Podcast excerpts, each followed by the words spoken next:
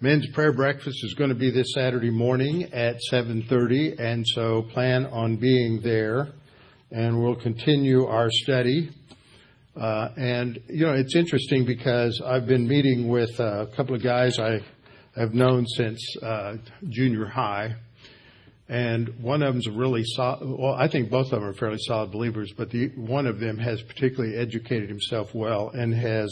We we got into a discussion which he brought up, not knowing I was familiar with it at all, on that the book that we're looking at in the film series on how should we then live, and he has taught it several times, and he said, you know, the problem is that the video was made in the 70s, so it looks dated but the but the and so he he told me that of course he's at one of the big Baptist churches here. He said the people were like, well, you know, it just seems so dated. The thing, and I told him, I said, the thing is, I recently reread a number of Francis Schaeffer's books, and they're as relevant today. That he could have written them yesterday. And the reason is, is he's on this side of 1963, 64. Once you cross that barrier, that's when American uh, American culture became postmodern. And once you're on this side of 63, 64, if you're perceptive, you knew what was going on and you, you could explain it, and that's what he was doing.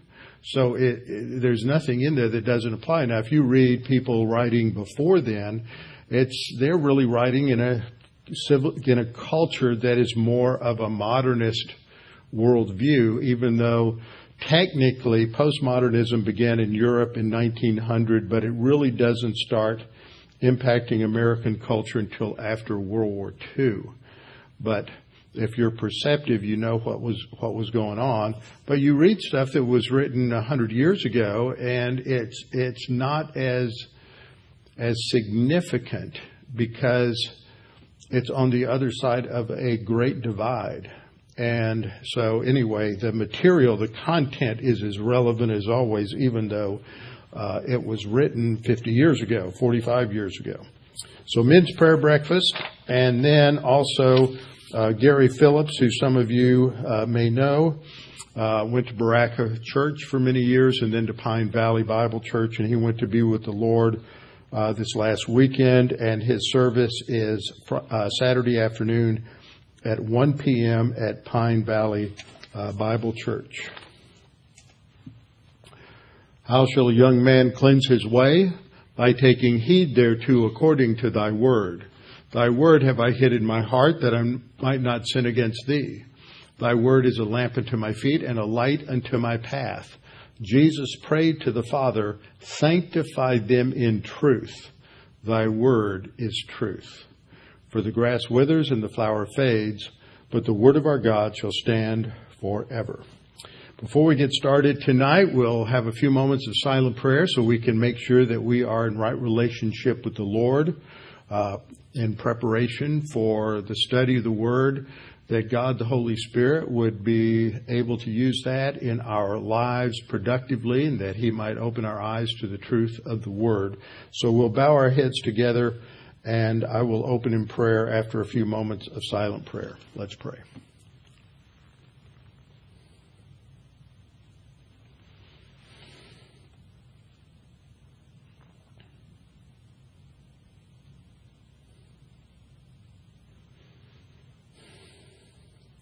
Father, we're thankful again that we can come together to study your word, to reflect upon its meaning, to be reminded of the truths that are here, uh, the threads of truth that run throughout Scripture, the threads of prophecy and fulfillment that run throughout uh, your word.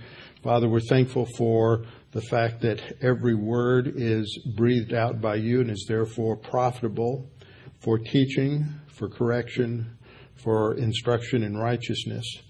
Father, we're thankful for all that you have given us.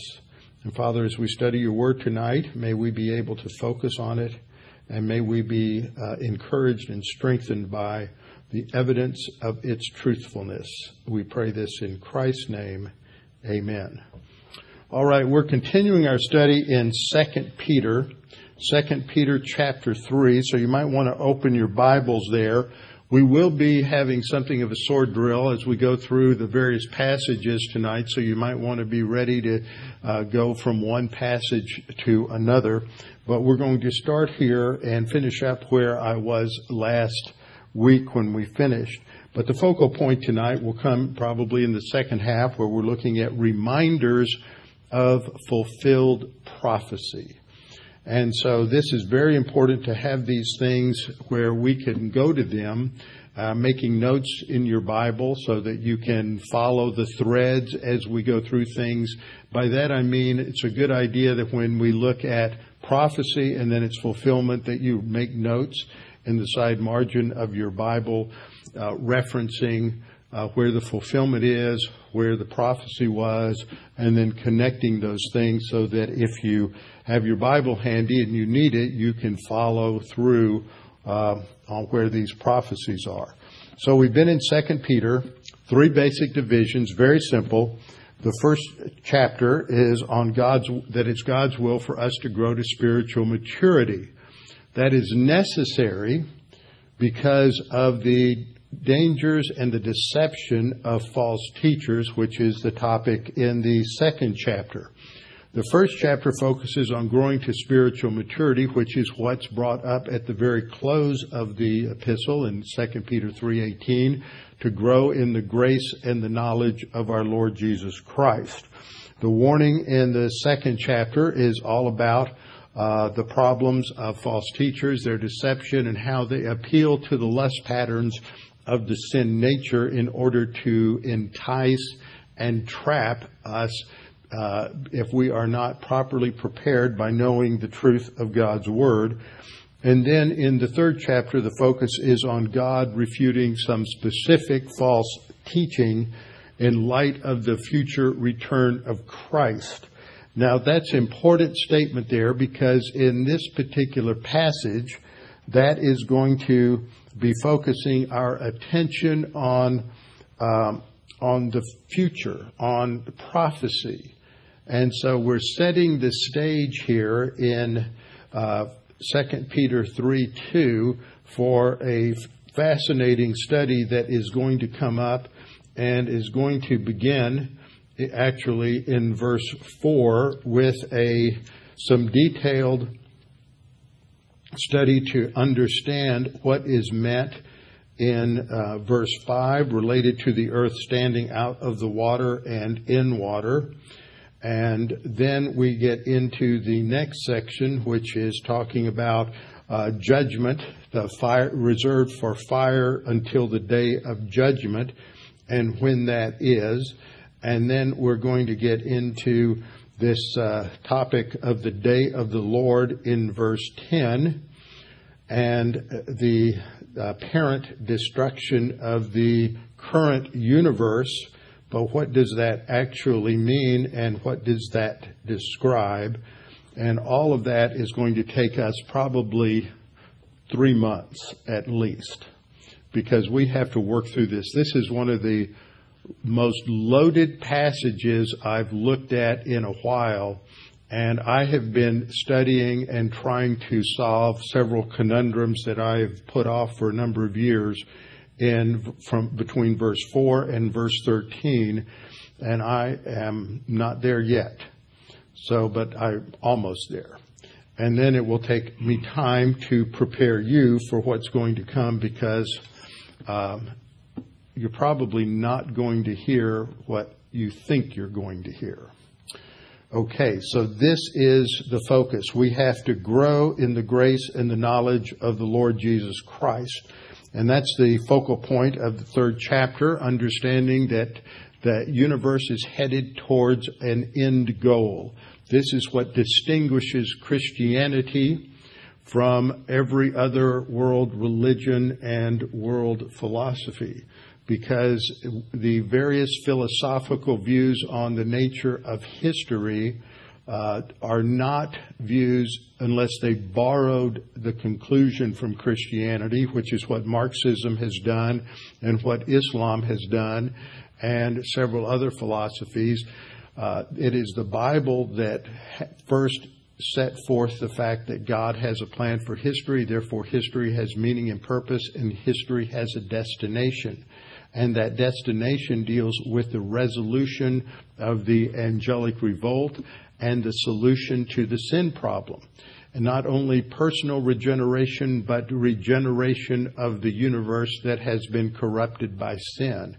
And in order to do that, God has to bring judgment. He brought judgment on sin when Christ died on the cross for our sins. He paid the penalty for our sins. And during those three hours on the cross, God judged Christ, Christ for our sins. Scripture says in 2 Corinthians 5, He who knew no sin was made sin for us.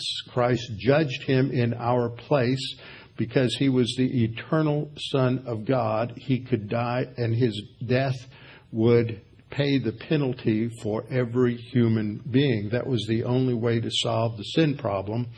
And so that sin penalty has been paid for. And then when it comes to solving the effects of sin on the universe, the corruption that came into the universe uh, because of Adam's sin, then there is going to be have to be a regeneration of the planet and the universe, and that's what we get into later on in chapter chapter three. So last time we were looking at verses one and two, where Peter writes, "Beloved, I now write to you this second epistle."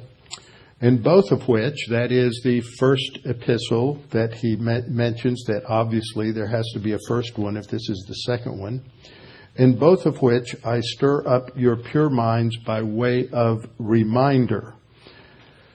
And so this was what we focused on in the last lesson. The second verse, that you might be, that you may be mindful or that you might remember the words which were spoken before by the holy prophets and of the commandment of us, the apostles of the Lord and Savior. So the focus last time, just by way of reminder, was on the importance of being reminded, the importance of hearing things over and over again. That's how we learn, is through repetition, through studying things, through reading things. A lot of times when you uh, need to study a book, Uh, this is something to train your children and grandchildren with that if you're studying a book for a class, you, you don't just read it one time. You may need to read something three or four times to make sure you really grasp everything that's being said in preparation for, for class. So we learn through repetition.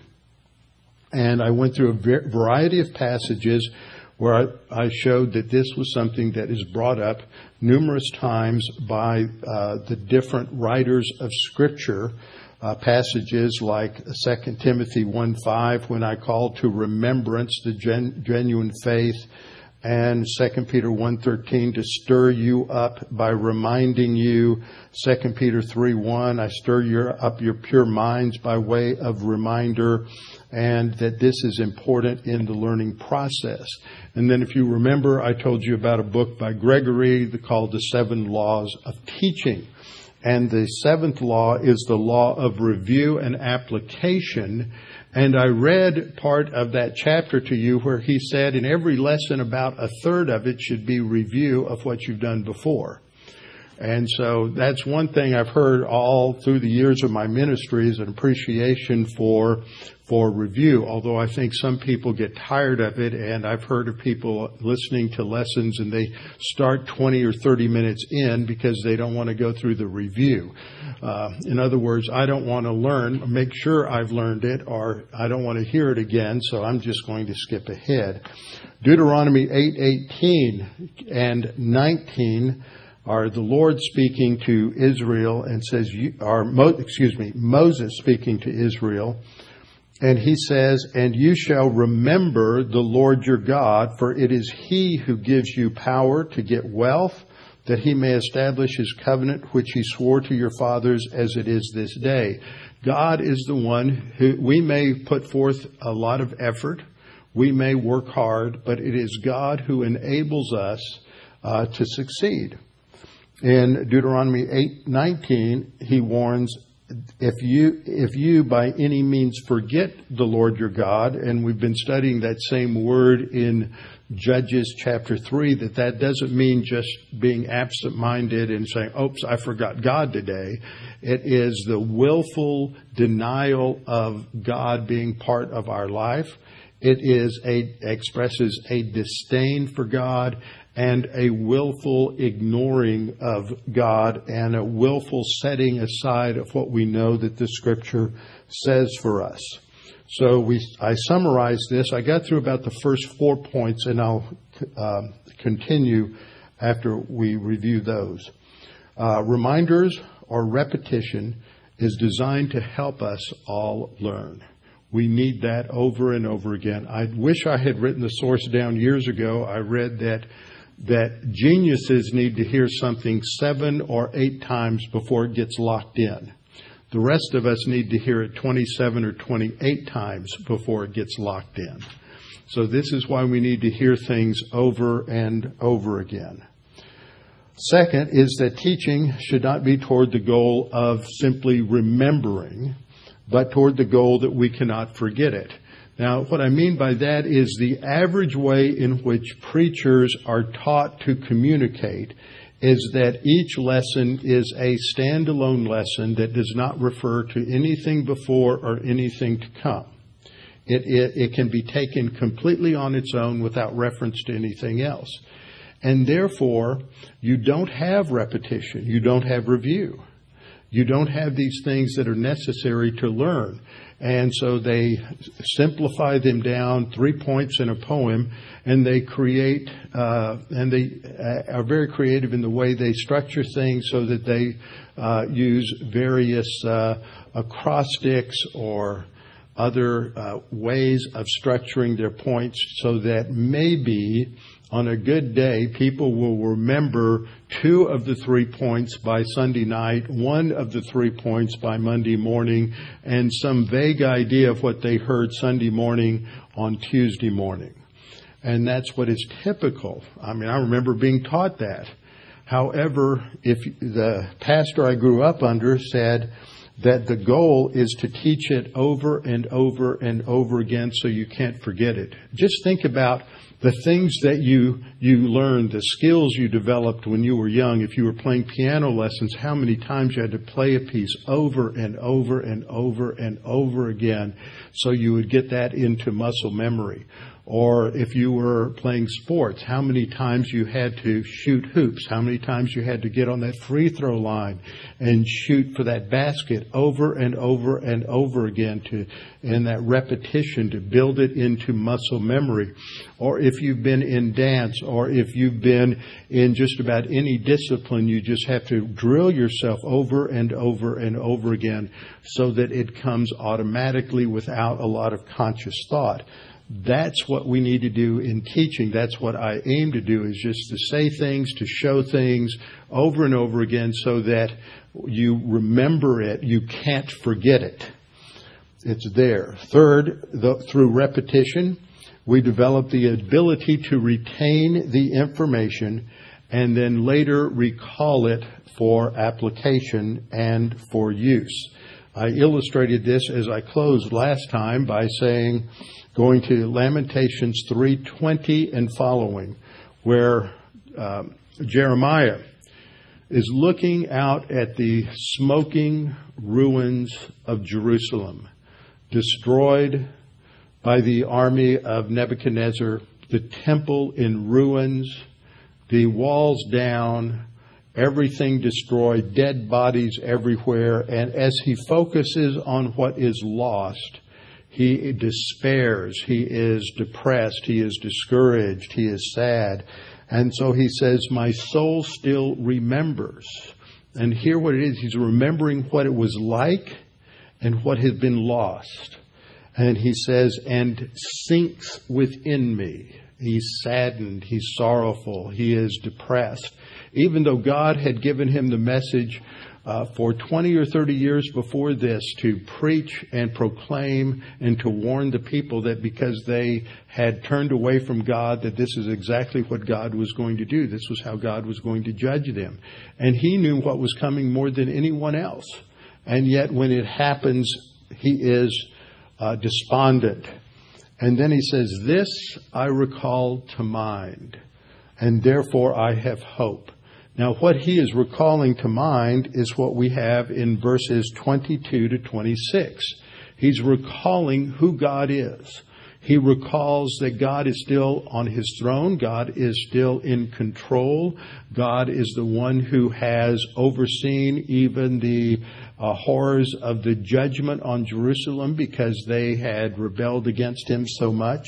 And so that's what he's recalling to mind. In, in other words, when he gets his focus off of his negative circumstances and on to the God who is greater than any of our circumstances, when he remembers what the Word of God says and the truth of the Word of God is more real to him than the stench of the smoking ruins in his nostril or looking upon the horrors before him, he is able to have real joy and stability because God's word and God's essence are more real to him than what he is seeing and experiencing at that time.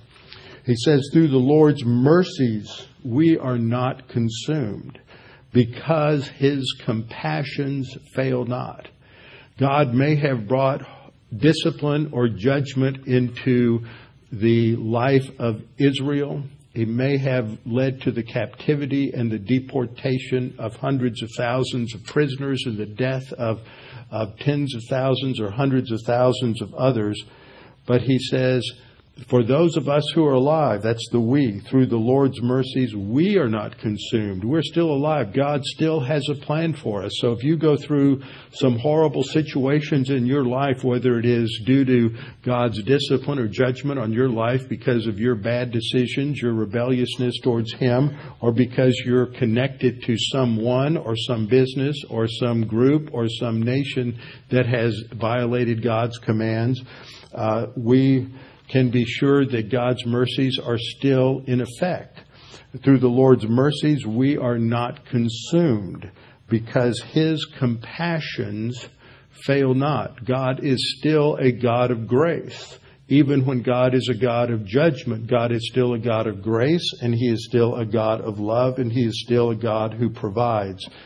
He says regarding God's uh, mercies or His compassion, they are new every morning. Great is your faithfulness. That no matter what is happening, God is still faithful. He is faithful to His Word. He is faithful to His people. He is faithful to each and every believer. And it is only when we get our eyes on ourselves and become self-absorbed or we get our eyes on uh, negative circumstances that we begin to, to blame God. But the reality is that uh, when we dig a when we dig a pit and we dig a hole, then it is uh, God, then we blame God for falling into the hole. And God is always the one we blame for whatever our problems are, but the reality is we've dug the hole and now uh, we're in it. We're in the pit. In verse 24, Jeremiah says, The Lord is my portion says my soul. Therefore I hope in him. And here he is in the midst of these ruins. Not only is he seeing the horrible sights in front of him, uh, dead bodies, the burn, burning ruins of Jerusalem, but where's he going to get food? Where's he going to get water? Where's he going to get all the things that sustain life?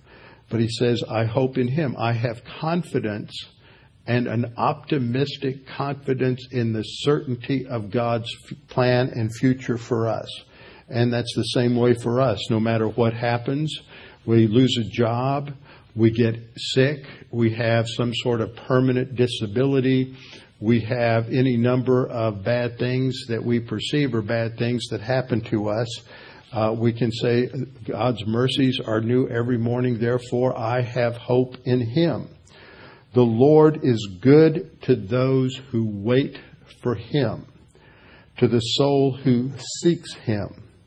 It is good that one should hope and wait quietly, waiting for us sometimes uh, seems as if we've been waiting for many, many years, but God is is uh, God is on His own timetable, and His timetable is different. For us, it's like a thousand years. For Him, it's but a moment.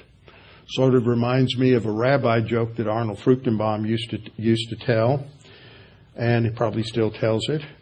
That Moses goes up onto Mount Sinai and he says, God, I have a couple of questions for you. He says, um, he says, how long is a thousand years? And God says, says, well, it's a minute. And he says, well, how, how much is, how much is, um, a, a, a, a dollar for you? And God says, well, it's." he says, how much is a million dollars to you? And God says, well, it's like a dollar. And so um, Moses says, Well, in that case, give me a dollar. God said, Wait a minute. With, uh, that verse that we will study that's quoted from Psalm 90 that we um, have in, in 2 Peter 3 later on is that uh, a day at the Lord is like a thousand years, and a thousand years is like a day.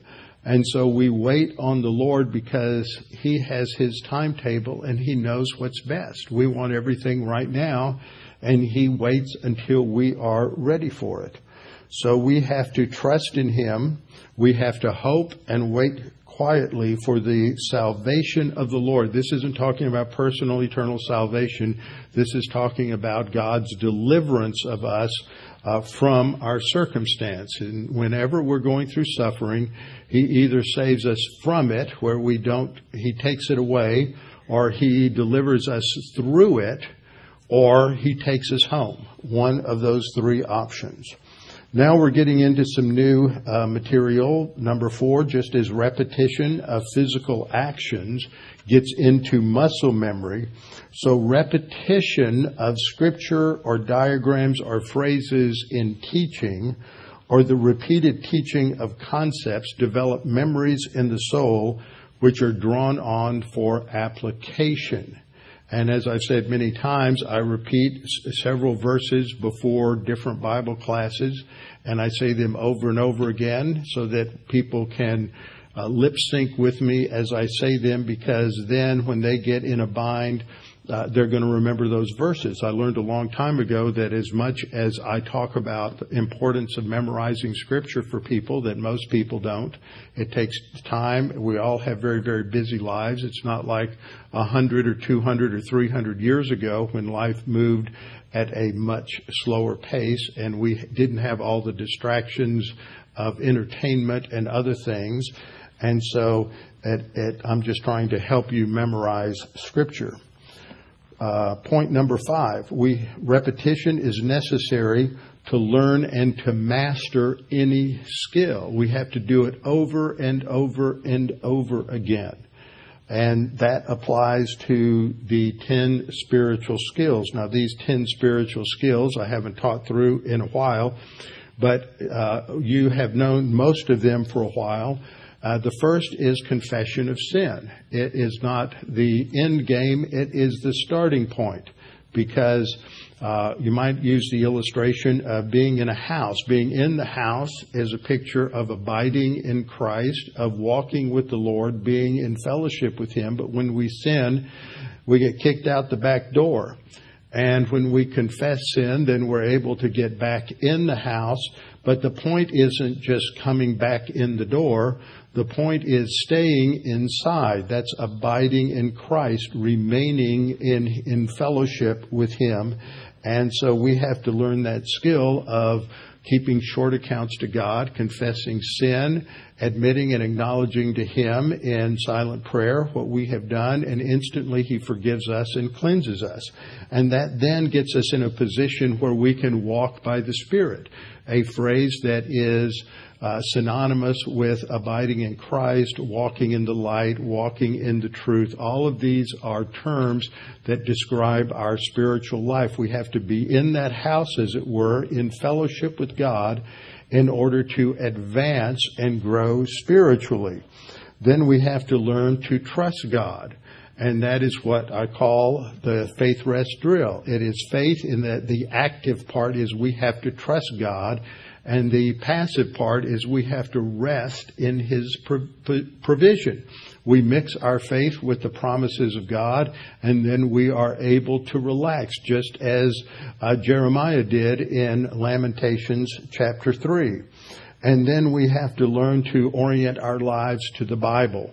We have to learn that the Bible is absolute truth and the Bible is always true. And when the Bible becomes more real to us than our experience, that's when we're really on the way to spiritual growth because we are trusting God above our experience, above our feelings, above the opinions of our parents, of our friends, of co-workers. We have to put the Word of God first. And then we have to understand uh, God's grace we have to orient our lives to grace, which means not only are we taking advantage of God's grace toward us, but we are extending grace to other people. We learn to be gracious and kind and generous to other people, uh, even when they are not gracious or kind or generous toward us. Then as we mature, we begin to learn and operate more on the basis of where we're headed spiritually. We learn of our spiritual destiny in heaven and that after the conclusion of the church age, there will be an event called the judgment seat of Christ, an evaluation of every believer, not to determine if we're going to get into heaven, but what our roles and responsibilities are going to be uh, after uh, we are in heaven. And so that is our personal sense of our eternal destiny. Uh, in the regular, in our regular physical, emotional life, we often do things and just for the immediate gratification. But one of the evidences of maturity, emotional maturity, is that we're able to postpone gratification. And we're able to say, well, others can do that, but I can't uh, that's when we are thinking in long term in terms of the uh, lasting consequences of certain kinds of behavior or certain actions.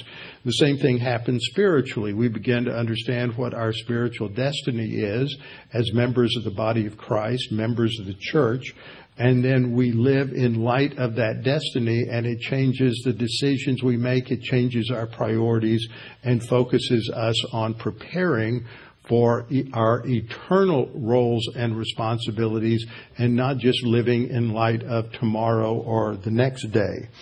That in turn, uh, as we get past that stage of maturity, we begin to love God. Not that we didn't love Him before, just as a three year old uh, loves mommy and daddy but not like an eight or nine year old. And an eight or nine year old doesn't love their parents like a 15 or 16 year old does, or a 30 or 40 year old. And as we mature, we learn more and more about what it means to uh, love our parents and to respect them. And so we develop a personal love for God, and that helps to drive us and motivate us. And as we uh, become oriented to God's love for us, then that in turn is displayed toward others, and we uh, love others in an unconditional manner. Now, that doesn't mean that we just let them get away with everything.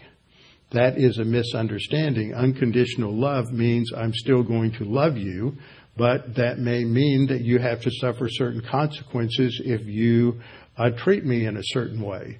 Uh, God does the same thing. He loves us, but if we are rebellious and continue to be rebellious, then God is going to discipline us. That's why God uh, tells us in Proverbs that if we do not properly discipline our children, we don't really love them. Then this leads uh, to an occupation with Christ. Our focus is on Christ who is the author and finisher of our faith.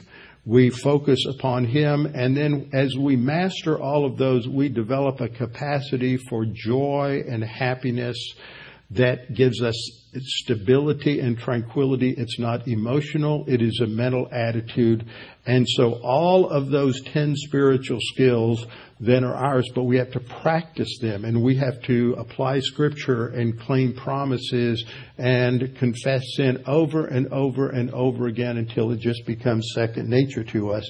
And it'll take all of our lives uh, in order to uh, make some advance because we're constantly struggling against our sin nature. Second Peter 1:12 Peter said, "I intend to remind you constantly."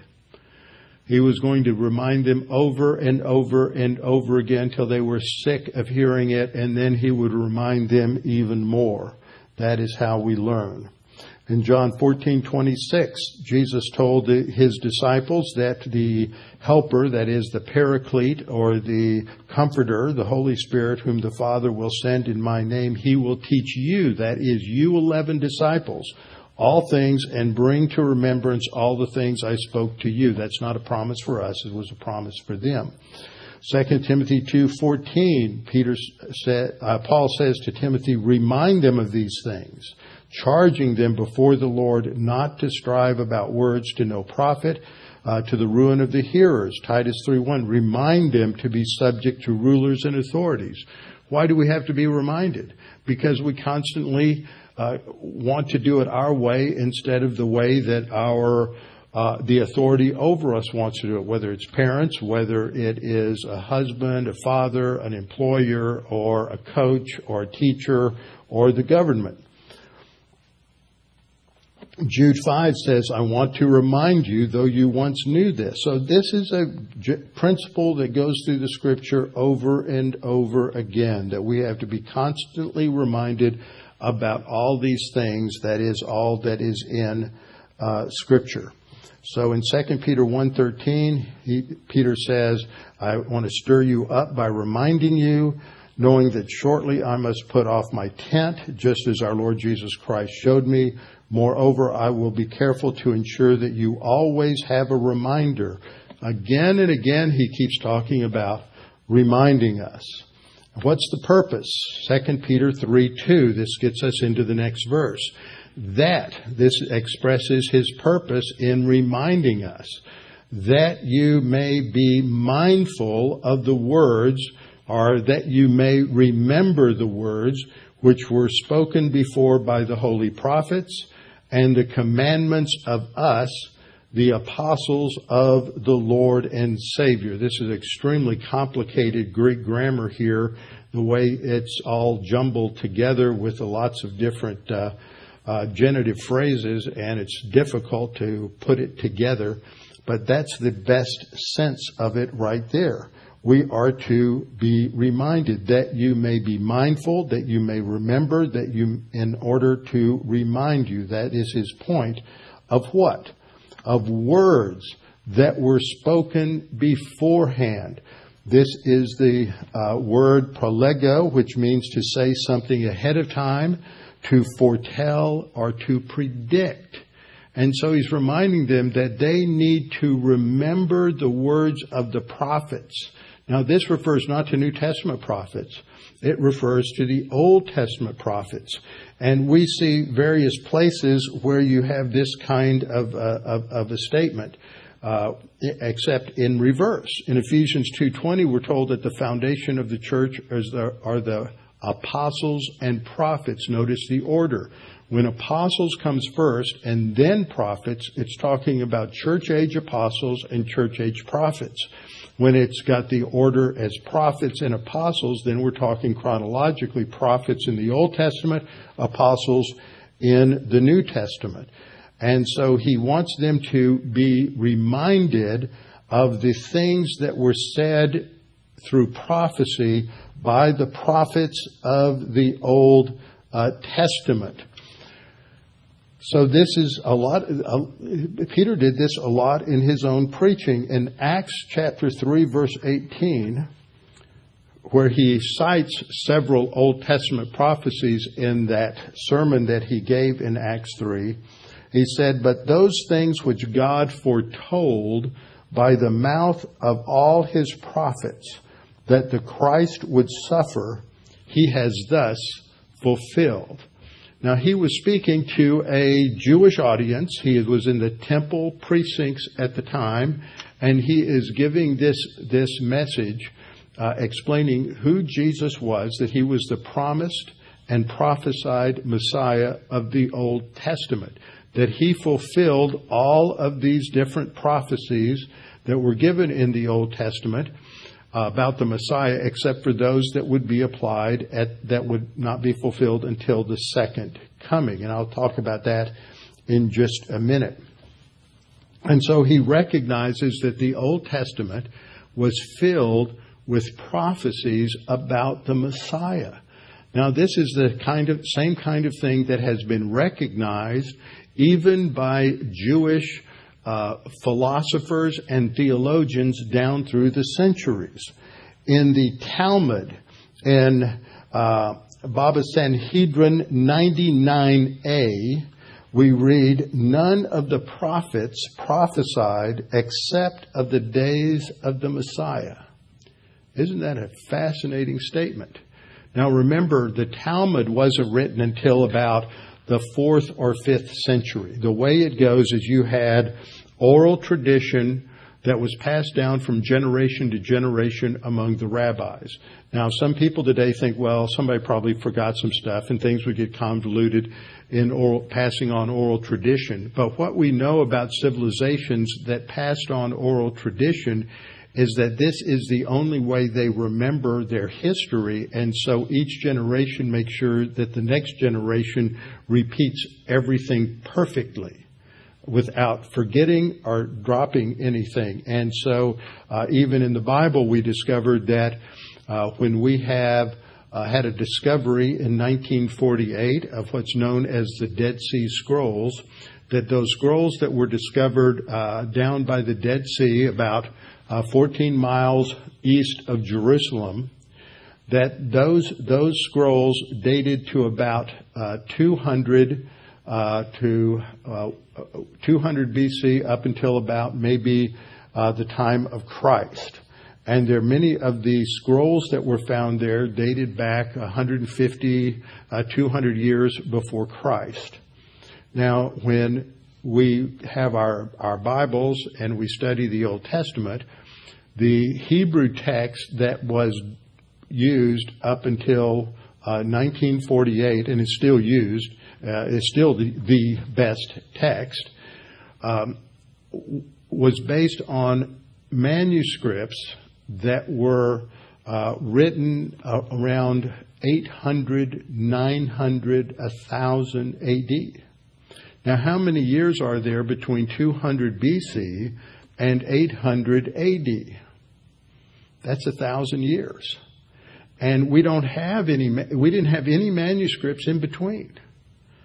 And so all of a sudden we discovered these, and liberals and those who were skeptics and doubted the truth of the Bible said, oh, now we're going to find out how many things changed and how many things were uh, added and how many things were lost. And what they discovered was that nothing. That, for example, the only, I think the only complete scroll was the scroll of Isaiah. And there were around 50 or 60 uh, differences most of which were updated spelling, uh, word transposition, where instead of a, a, word order like the Lord God, it would be uh, the uh, God our Lord or something like that. It was just a transposition of, of terms. In other places, it would be a shifting of phrases. So most of the differences were minor and had absolutely nothing to do with the meaning of the text but there were a few that seemed to be a little more significant. And one of the uh, scholars of the Dead Sea Scrolls back in back in the 50s, a man by the name of Miller Burrows, who was the head of the Semitic language department at Yale, uh, was in charge of, of uh, a lot of the transcribing of the Dead Sea Scrolls and translating and he said there's about maybe 14 significant differences between the Qumran Isaiah scroll and um, and and the Masoretic text. and maybe eight or nine of those ought to be accepted. But 10 years later, after a lot more reflection and study, he said the Masoretic text is the superior text and that we should not adopt those those uh, differences. That those were due to various other other reasons. So um, we go from uh, the time of Christ where we have this oral transmission. It's written down around uh, 200 A.D. by Judah Hanasi, who is the one who edits and pulls together all the oral tradition into what is known as the Mishnah then the Mishnah became the standard, not the not the Tanakh, not the Old Testament, but it is the rabbinical commentary on the Old Testament known as the Mishnah. And then they began to write commentaries on the Mishnah. So that became the Talmud. If you see a page of the Talmud, uh, the centerpiece is a rectangle, and that's the Mishnah and then there's a blank border around them, a margin around them, and then there's another area of text, and that's the Talmud, that's the commentary on the Mishnah. So this is from the uh, Talmud, and the rabbis, four or five hundred years even after Jesus said that, thinking about the Old Testament, that none of the prophets prophesied except of the days of the Messiah. It's a profound statement. Everything in the Old Testament ultimately is about the Messiah. Then, around uh, 1000, 1100 AD, AD 1100 rather, um, Moses Maimonides, who was one of the greatest philosopher theologians uh, in the uh, in the Jew in the Middle Ages for the Jews, uh, said this belief in the Messiah is in accordance with the prophecies concerning him by all the prophets from our master Moses until Malachi, peace be unto them. And so he, again, is reiterating. Now, they haven't accepted Jesus as the Messiah, but they recognize that the Old Testament prophecies are all about the Messiah, and that the Old Testament is all about the Messiah. Alfred Edersheim, a German Jew who converted to Christianity, realized that Jesus fulfilled the prophecies and promises of the Old Testament and trusted in him, wrote a massive work called The Life and Times of Jesus the Messiah in the second half of the 19th century. And in that he says, the passages in the Old Testament applied to the Messiah or to messianic times in the most ancient Jewish writings amount in all to 456. That is, there are 456 prophecies in the Old Testament that relate either to the Messiah or to messianic times.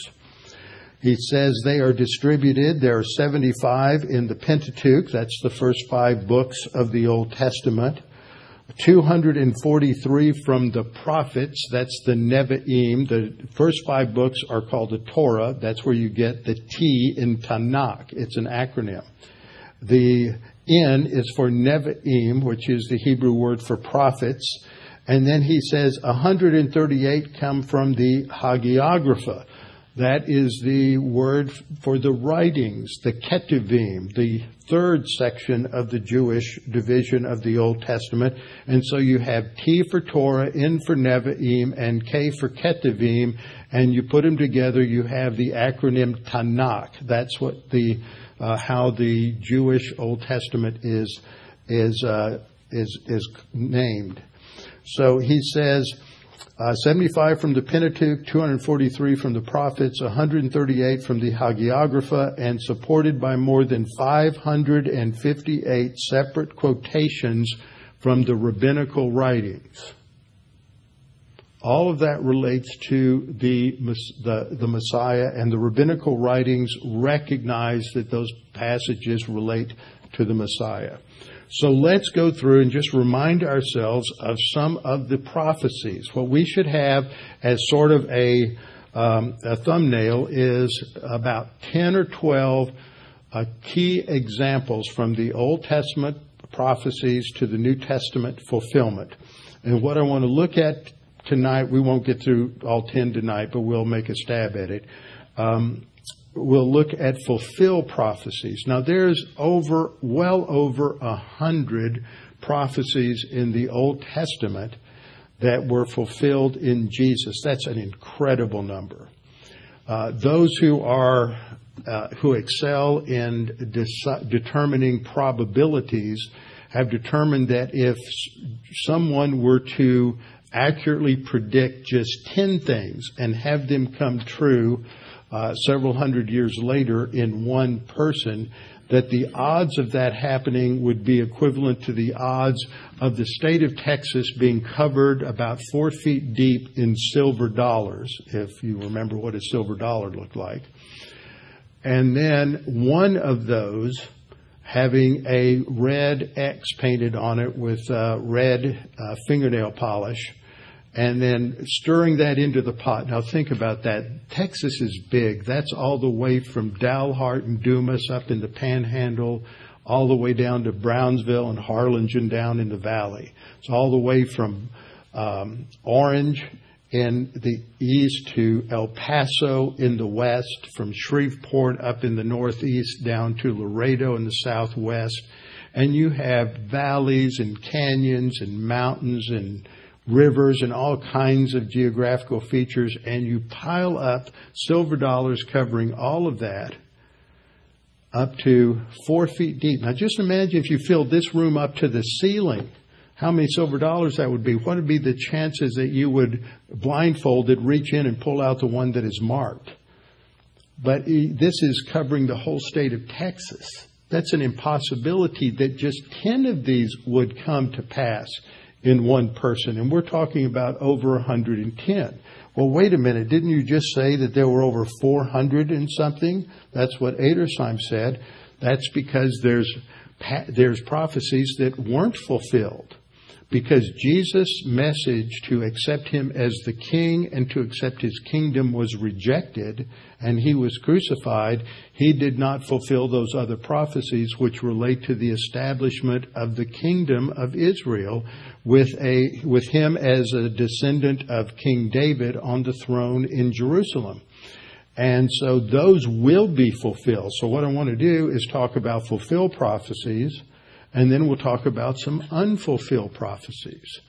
in order to set ourselves up for one of the great unfulfilled prophecies, which is the prophecies about the day of the Lord, which we'll get to when we get down to verse 10. But all of this is just setting the stage for what we're going to have to do in terms of studying the unfulfilled prophecies that are going to be mentioned uh, coming up.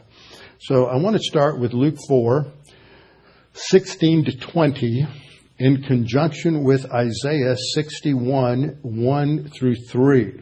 So it, it, might help you to turn to these passages because I'm going to turn there and then we're going to talk a little bit about context. The context here is that Jesus is back in his hometown of Nazareth, which wasn't very large. Everybody knew him.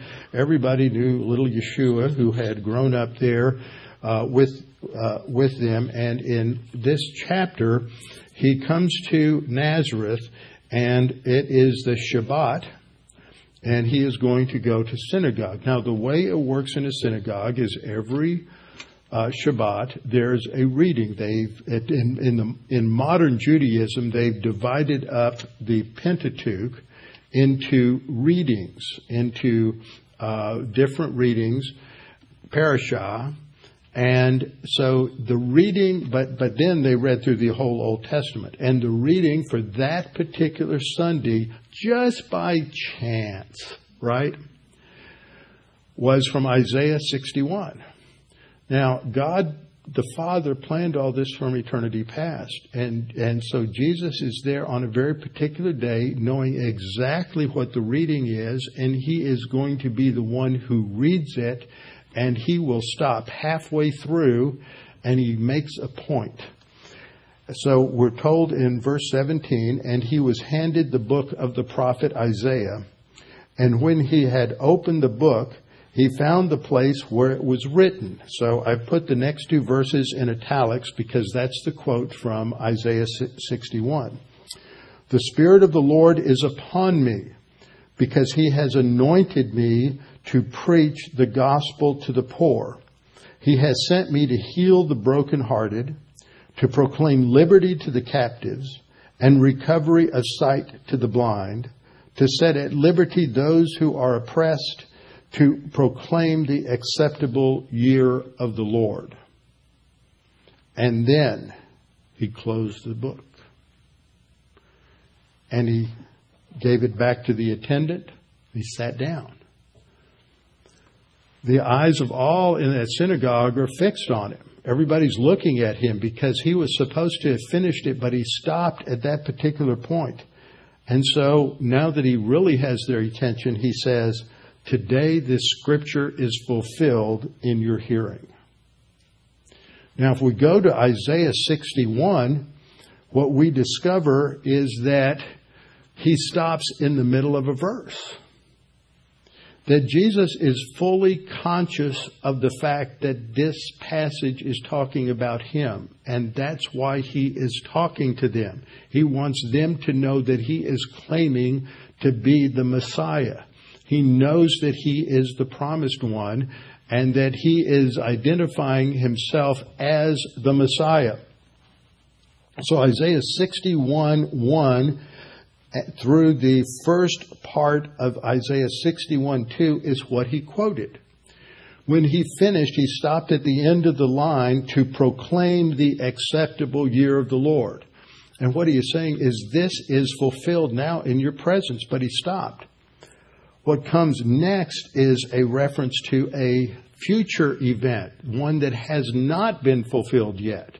It is a time that Jeremiah describes as the time of Jacob's trouble, a time of God's wrath upon the earth, what we refer to as the future Great Tribulation, what we refer to as Daniel's 70th week is prophesied in Daniel chapter 9. And so what Jesus doesn't read is the part that isn't fulfilled yet. He says, And the day of vengeance of our God to comfort all who mourn, to console those who mourn in Zion, that is in Israel, to give them beauty for ashes, the oil of joy for mourning, the garment of praise for the spirit of heaviness, that they may be called trees of righteousness, the planting of the Lord, that he may be glorified. That isn't fulfilled until Jesus returns at the second coming. So what this passage does is it not only communicates to us that Jesus knew who he was as the Messiah and that he is making a very clear statement to uh, the people that he grew up with that he was the Messiah.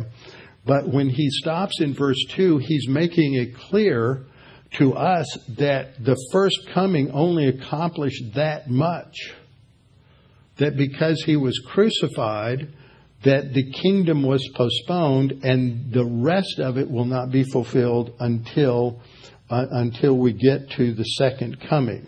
So what we see here is that there is a break between the first line of verse 2 and uh, the second half of verse 2 and verse 3. That's fulfilled in the future. We have various prophecies to go to. We have the prophecy of the seed of the woman after Adam sinned, and Adam and Eve are now spiritually dead. Then God came to fellowship with them, but they were hiding from God.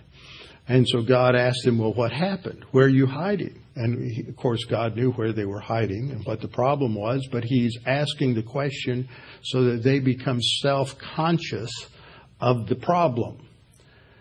And afterward, he announces the consequences of this sin other than spiritual death.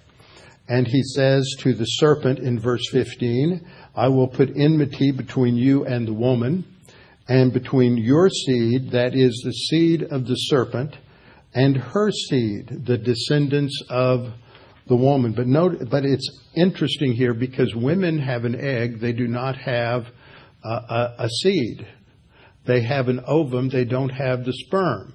but this is called the seed of the woman. It's a hint. You wouldn't get it all from this, but in light of later prophecy, we know it is a foreshadowing of the virgin birth. You, between your seed and her seed, he shall bruise you on the head. That's a fatal wound for the serpent. And you shall bruise him on the heel, which if a viper bites you on the heel or on the finger, you're just as dead. But guess what? Christ didn't stay dead. He rose from the grave. The fulfillment is, mentioned, is mentioned in Galatians 4 4. But when the fullness of the time had come, God sent forth his Son, born of a woman, born under the law. So this is the second prophecy fulfillment. Third is that he would be born of a virgin. This is in Isaiah chapter 7, verse 14. The uh, sign is, therefore, the Lord himself will give you a sign, speaking to uh, Ahab, who was the um, Ahaz, excuse me, not Ahab, but Ahaz, who was the king of Judah and in the line of David. And so, what uh, Isaiah is doing is speaking to him personally. The yous previously were to you all, speaking of the house of David, and now there is a, a sign for you. If you do not believe, uh, or excuse me, that was in verse 9, if uh, I'm skipping uh, backwards. Um, uh, this, is a, this is the plural here that he's giving a sign to the house of, da- of David, give y'all a sign that the house of David will continue. Behold, a virgin will be with child and bear a son, and she will call his name Emmanuel. Now, there's been debate by those who do not believe in the virgin birth that the word here does not mean virgin. There are only three words available in Hebrew that could be used. The first word is a word na'ar, which has to do with a young woman. It could refer to a virgin, as it does in 1 Kings 1 2, or it could refer to a non virgin, as it does in Ruth 2 6. So it's not a precise term for a virgin. The second key word that is used is the word betula, which usually has the idea of a virgin, but a virgin of any age. It could be an older woman or it could be a young woman. In Joel 1 8, it's used of a young uh, a widow who had been married but lost her uh, husband. So in that case, uh, she was not a virgin. Uh, the word uh, Betula, therefore, is not clearly a virgin, even though in many cases it does have that sense. But then the word that is used here is the word Alma, and it always refers to a very young woman one who is of marriageable age but has not yet been married. And unlike our culture, at their culture, if you were a young woman and not married, you did not have any relations with a man. And so this is a word that does have that idea. And when the rabbis, uh, 200 years before Christ, translated Isaiah in, from Hebrew into Greek, they chose the word parthenos, which means virgin in order to translate this particular term because they understood that it was both a messianic prophecy, but also that it described a miraculous birth because the, it described a woman who was not married and had not had relations uh, with, with a man. And further, it said that she would call his name Emmanuel, which means God is with us. And that prophecy is fulfilled in Matthew chapter 1 that Mary was betrothed to Joseph, but before they came together, she was found with child. She was pregnant. And Joseph still took her to his wife because the angel Gabriel announced to him that this was God's plan and what God was doing. And even after they're married, he did not know her, that it is, he did not have relations with her until she had brought forth her firstborn son and called his name uh, Jesus. He's called the Son of God. Psalm 2 7, God says, the Father says, I will declare the decree. the Lord has said to me, actually, this is the second person of the Trinity, the Messiah, the anointed one speaking, quoting God, the Father. So I will declare the decree. This is the Son saying, I'm declaring this. The Lord, that is God the Father, said to me, You are my Son, today I have begotten you in passages such as uh, 1 Chronicles 17, 11 to 14, and 2 Samuel 7, 12 to 16. That's the Davidic covenant saying that there would be a son of David. And this is the fulfillment in Matthew 3:17 that when Jesus was being baptized by John the Baptist, a voice from heaven, God the Father said, "This is my beloved son in whom I am well pleased." and we'll stop with number five, which is the prophecy from Genesis 49:10. The scepter, that is the sign of a ruler or a king, the scepter shall not depart from Judah, nor a lawgiver from between his feet, until he whose right it is comes. Now, you probably memorized this in the King James where they translated until Shiloh comes. But there's a, a problem with the translation of that. And actually, when you look at the uh, correct, better manuscripts, that word, which is similar to Shiloh, but that's that's a uh, just a transliteration. It really relates to a passage in the prophets that means the one whose right it is. That is the right to rule. So the scepter will stay with Judah until the one that is the Messiah comes whose right it is to rule. And that is fulfilled in Jesus as he is Uh, Luke 3:23 in Luke's genealogy says Jesus himself being the son of Joseph, the son of Heli, the son of Perez. I left a lot out because it goes on through 10 verses. The son of Perez, the son of Judah. So Jesus could trace his genealogy all the way back to Judah and even further back to Abraham and even further back to Shem. So we'll come back next time and look at the last five and then ten unfulfilled prophecies. Father, we thank you that we have the certainty of our faith, that there is historical verification of the prophecies in Scripture that they were not general prophecies, they had tremendous specificity, and that Jesus fulfilled over a hundred of them the first time he came. And when he comes again, he will fulfill all of the remainder. That these are not yet fulfilled because he was rejected as king when he came the first time. Father, we pray that as we study these things, it will give us great confidence in the truth of your word and the truth of the gospel. And we pray this in Christ's name. Amen.